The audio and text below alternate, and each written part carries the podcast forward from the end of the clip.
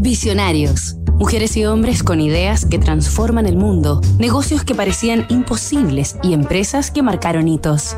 El ingrediente más importante es el buen gusto.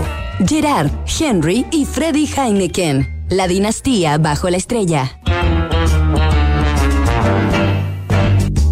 El neerlandés Gerard Adrian Heineken murió repentinamente en 1893 a los 51 años, exactamente dos décadas después de fundar Cervecería Heineken.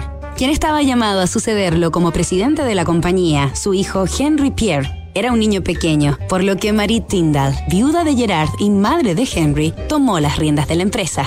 Para la muerte de su fundador, Heineken se había posicionado como la cerveza número uno de Países Bajos y también como la cerveza más exportada a Francia en el mundo.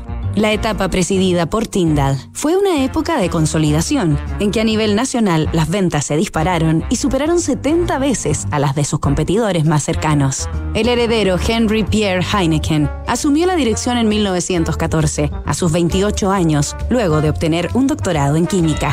Bajo su gestión se alcanzó la internacionalización definitiva de la marca, primero conquistando Europa, gracias a la compra de una fábrica en Bélgica y a la inauguración de la primera línea de embotellado en Rotterdam, y luego Norteamérica, con una jugada maestra en 1933, ante el inminente levantamiento de la ley seca que prohibió la venta de alcohol durante 13 años en Estados Unidos, Henry Heineken ordenó el envío de un gigantesco cargamento de cervezas a ese país, que arribó apenas unos días después de la derogación de aquella restrictiva ley. El New York Times tituló ha llegado el primer envío de importación legal de cerveza desde 1920. Se trata de Heineken.